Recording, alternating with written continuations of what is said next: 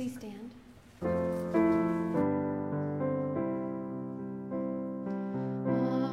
Alleluia, alleluia, opening our hearts to Him, singing Alleluia, alleluia, Jesus is our King. It's the Holy Gospel of our Lord Jesus Christ according to St. Mark. And when Jesus had crossed again in the boat to the other side, a great crowd gathered about him, and he was beside the sea. Then came one of the rulers of the synagogue, Jairus by name, and seeing him, he fell at his feet, and implored him earnestly, saying, My little daughter is at the point of death. Come and lay your hands on her, so that she may be, be, be made well and live and he went with him. And a great crowd followed him and thronged about him. And there was a woman who had had a discharge of blood for twelve years, and who had suffered much under many physicians, and had spent all that she had, and was no better, but rather grew worse. She had heard the reports about Jesus, and came up behind him in the crowd, and touched his garment. For she said, If I touch even his garments, I will be made well. And immediately the flow of blood dried up and she felt in her body that she was healed of her disease. And Jesus, perceiving in himself that power had gone out from him, immediately turned about in the crowd and said, Who touched my garments? And his disciples said to him, You see the crowd pressing around you, and yet you say, Who touched me? And he looked around to see who had done it. But the woman, knowing what had happened to her, came in fear and trembling, and fell down before him and told him the whole truth. And he said to her, Daughter, your faith has made you well. Go in peace and be healed of your disease. While he was still speaking, there came from the ruler's house some who said, Your daughter is dead. Why trouble the teacher any further? But overhearing what they said, Jesus said to the ruler of the synagogue, Do not fear, only believe. And he allowed no one to follow him except Peter and James and John, the brother of James. They came to the house of the ruler of the synagogue, and Jesus saw commotion, people weeping and wailing loudly. And when he had entered, he said to them, Why are you making a commotion and weeping? The child is not dead, but sleeping. And they laughed at him. But he put them all outside, and took the child's father and mother, and those who were with him, and went in where the child was. Taking her by the hand, he said to her, Talitha cumi, which means, Little girl, I say to you, arise. And immediately the girl got up and began walking, for she was twelve years of age. And they were immediately overcome with amazement, and he strictly charged them that no one should know this, and told them to give her something to eat. The Gospel of the Lord.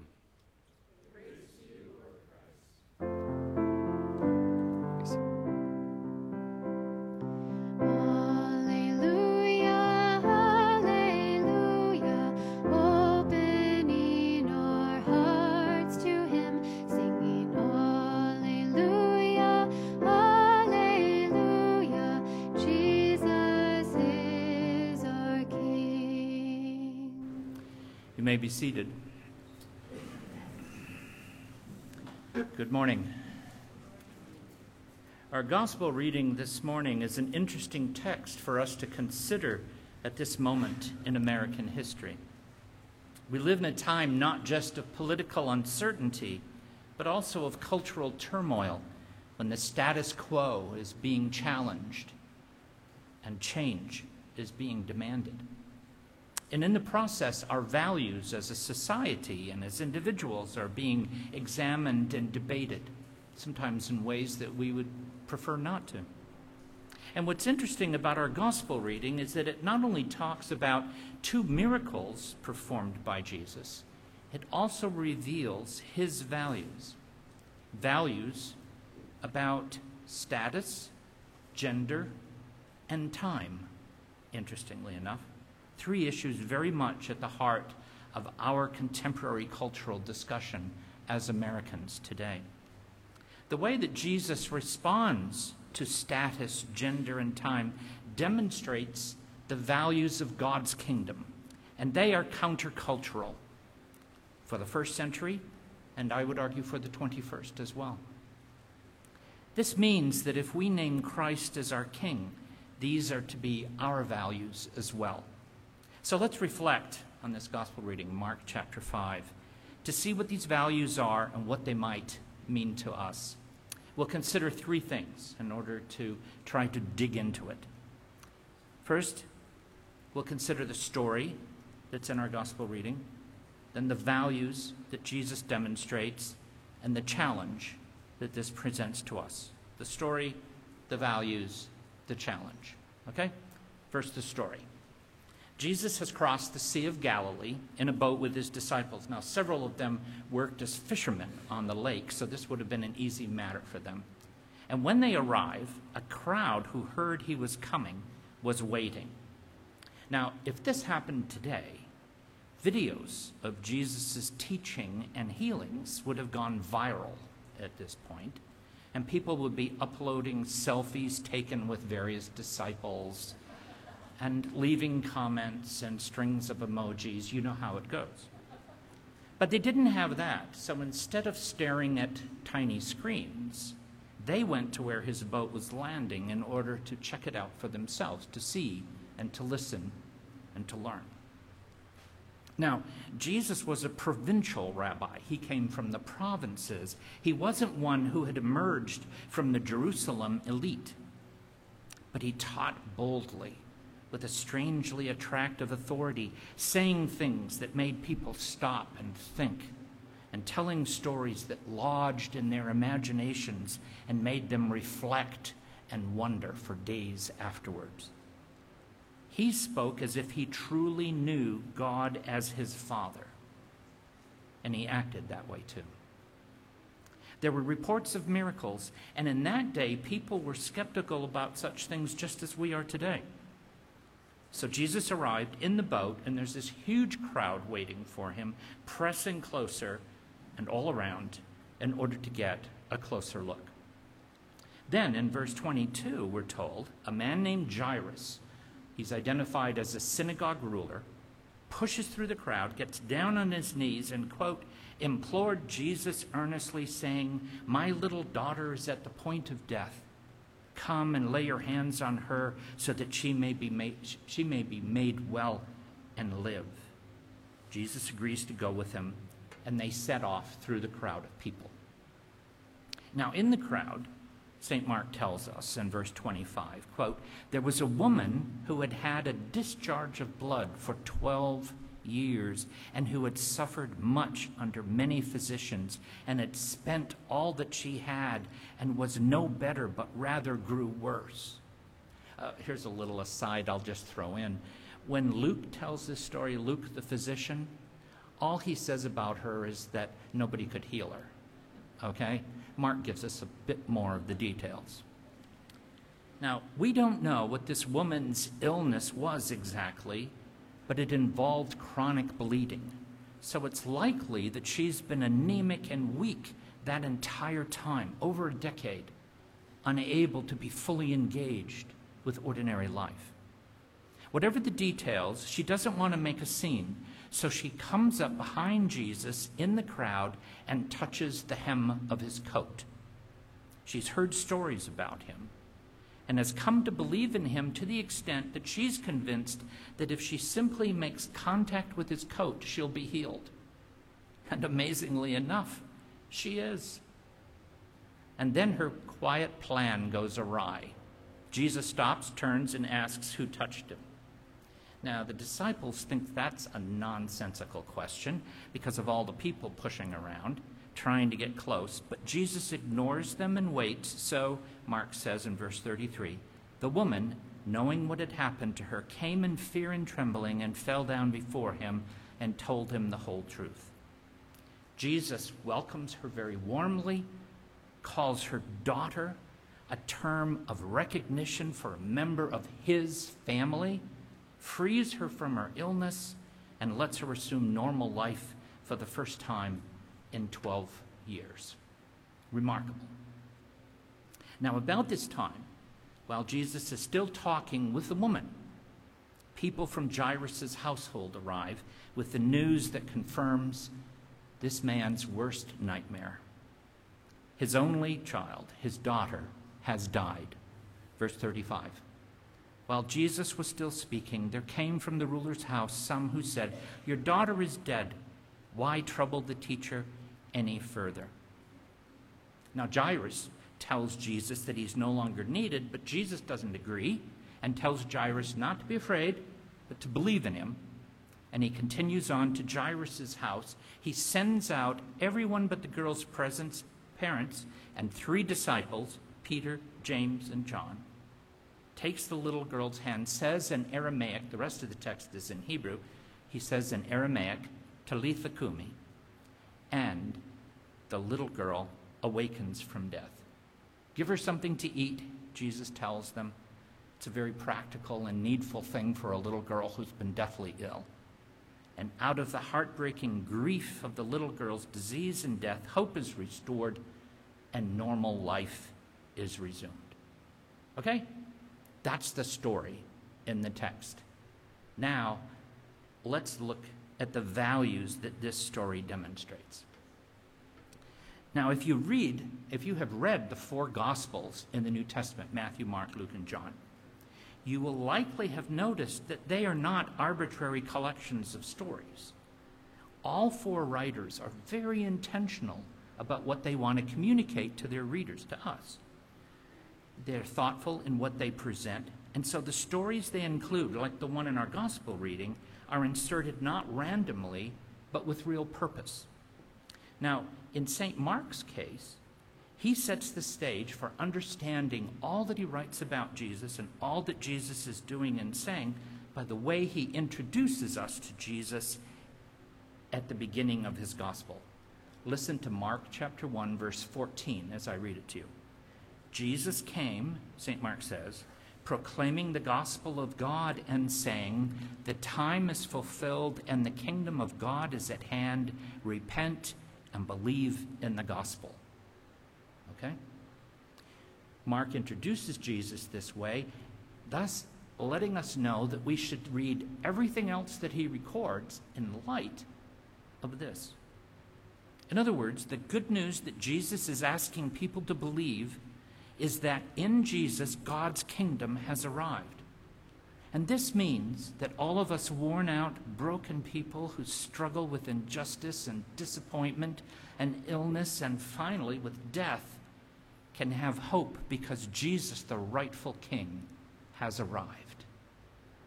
The miracles he performs are proofs that God's kingdom is real, that our brokenness is not the final word in our stories, and that we can believe in him because even illness and death tremble and fade away in his presence.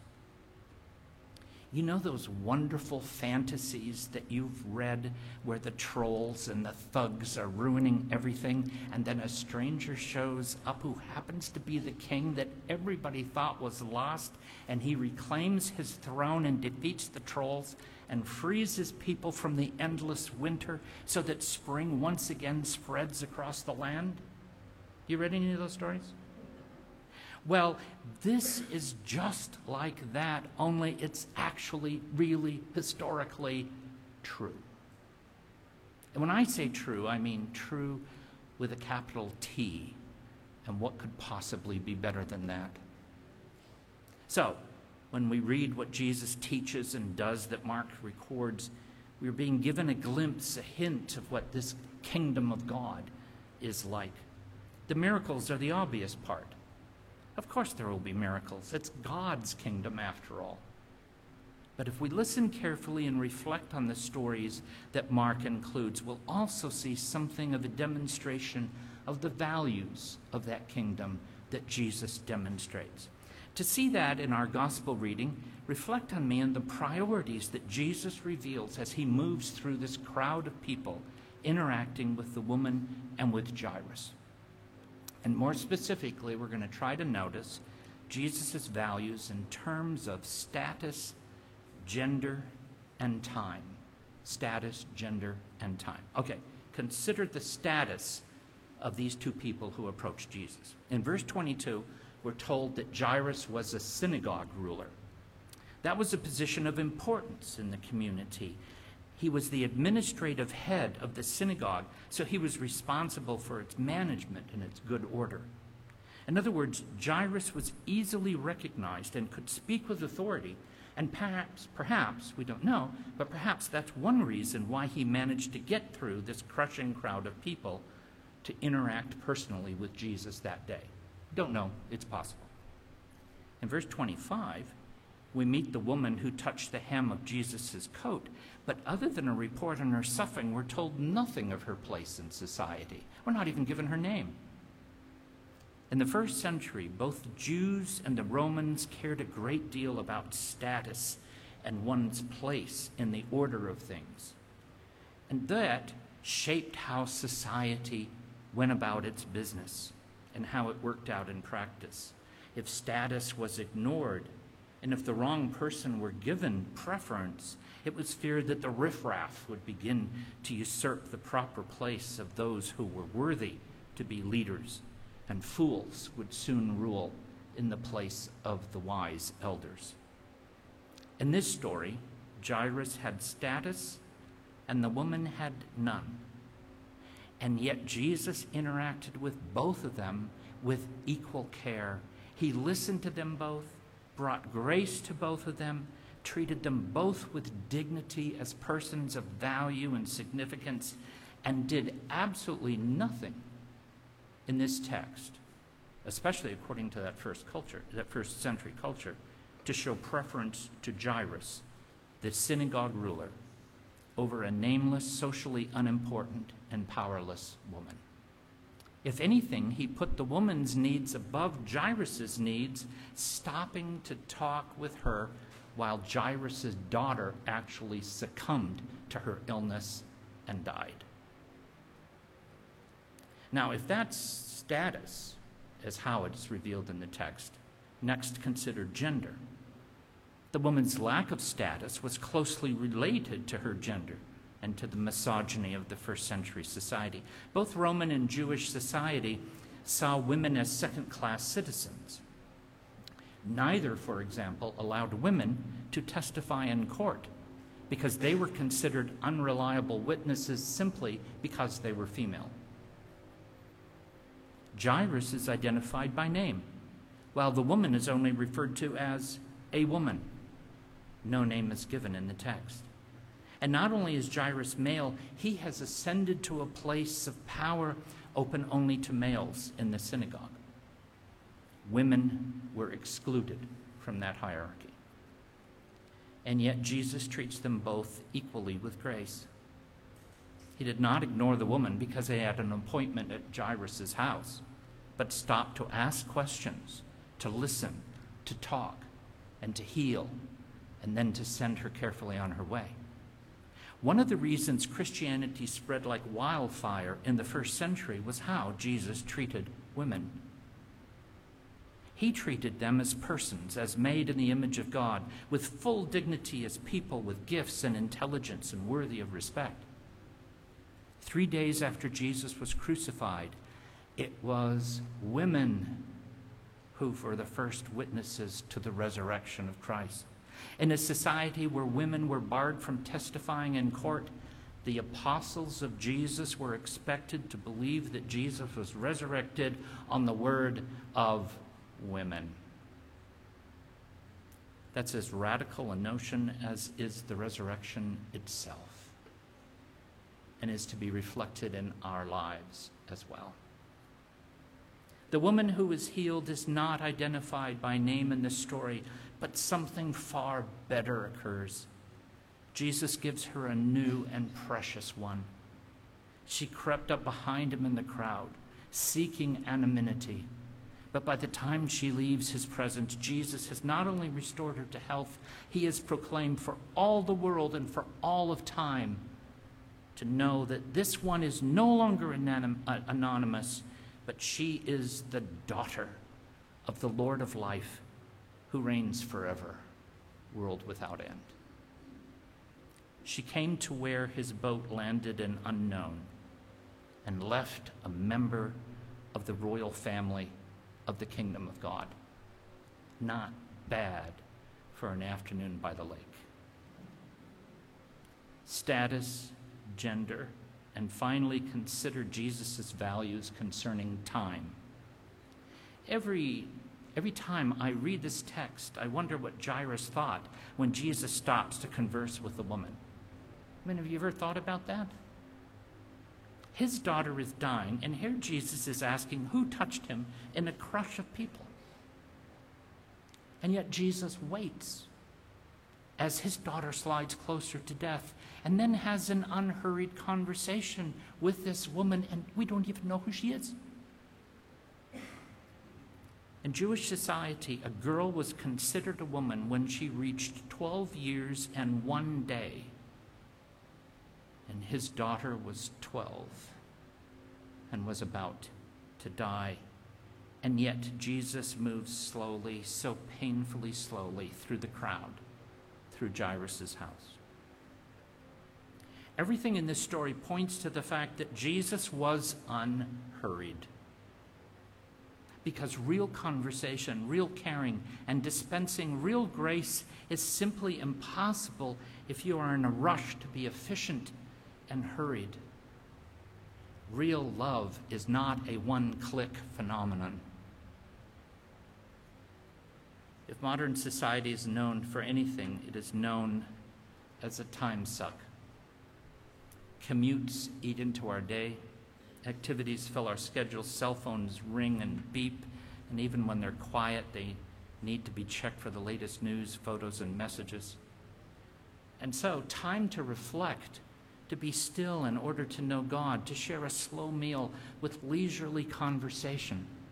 Sometimes it seems these are in such short supply, we must fight like crazy to even maintain a tiny fragment of these practices that we know nurture our souls. Status, gender, time. Jesus' priorities exhibited in this story were countercultural in the first century and they remain so in the 21st. And if we are his followers, I would argue these are to be our values, our priorities as well. So that's the story and the values of the kingdom demonstrated by Jesus, and that brings me finally to the challenge that this presents us. If our gospel reading shows anything definitively, it's that the values of the kingdom that Jesus demonstrated were countercultural. The reason I say this is because in both incidents, people pushed back against what Jesus said. Did you notice that? Verse 30. Jesus is moving through the crowd. The woman comes up behind him, touches his coat, and is healed. Now I'll read. And Jesus, perceiving in himself that power has gone out from him, immediately turned about in the crowd and said, Who touched my garments? Here's the pushback. And his disciples said to him, you see the crowd pressing around you, and yet you say, Who touched you? And Jesus looked around to see who had done it.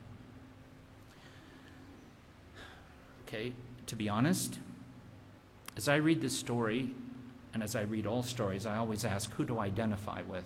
I don't identify with Jesus because, well, there's too many reasons to go into, but I don't, okay? I identify in this case with the disciples. This is a perfectly reasonable question that anyone with an ounce of common sense would ask. On the other hand, it is a question that is utterly contrary to what Jesus has just said. And so Jesus ignored them. Verse 39. When Jesus arrives at Jairus' house, people are mourning the death of the little girl, but Jesus sees things differently. Jesus says to them, Why are you making a commotion and weeping? The child is not dead, but sleeping. And they laughed at him, but he put them all outside. At times of highly pitched emotion, when we just don't think we can keep our hearts in our chest any longer, Laughter and crying can coexist within a breath of each other. And in this case, I tend to identify with the crowd. They were there, they saw the little girl draw her last breath, touched her lifeless body, and a stranger walks in to say she's asleep. Under the circumstances, that's a pretty laughable proposition. Unless, of course, the one who just said that is the rightful king who is the source of all life, in whose presence death is always merely sleep. So they disbelieved his word, and it says he put them outside. Now, beloved of God, make no mistake, to be ignored by the rightful king, to be put outside by the Lord of life, that's not good. It's not good at all. Our challenge, I would say, is precisely the same as the disciples. If we wish to flourish as persons, we must live not merely by current common sense or merely by the standards of society, but according to Jesus' word and example. Our society is roiled by debates about status and gender and time, and we have good news to tell and also to demonstrate in how we live our lives. The values of God's kingdom are redemptive and life giving, raising the lowly and deflating the prideful, treating every person with the dignity due them as image bearers of God, and also inviting us to say no to the frantic so that we can say yes to moments of unhurried relationships with both God and our neighbor. And those are values, it seems to me, that not only Jesus displayed, but are worth having. In the name of the Father, and the Son, and the Holy Spirit. Amen.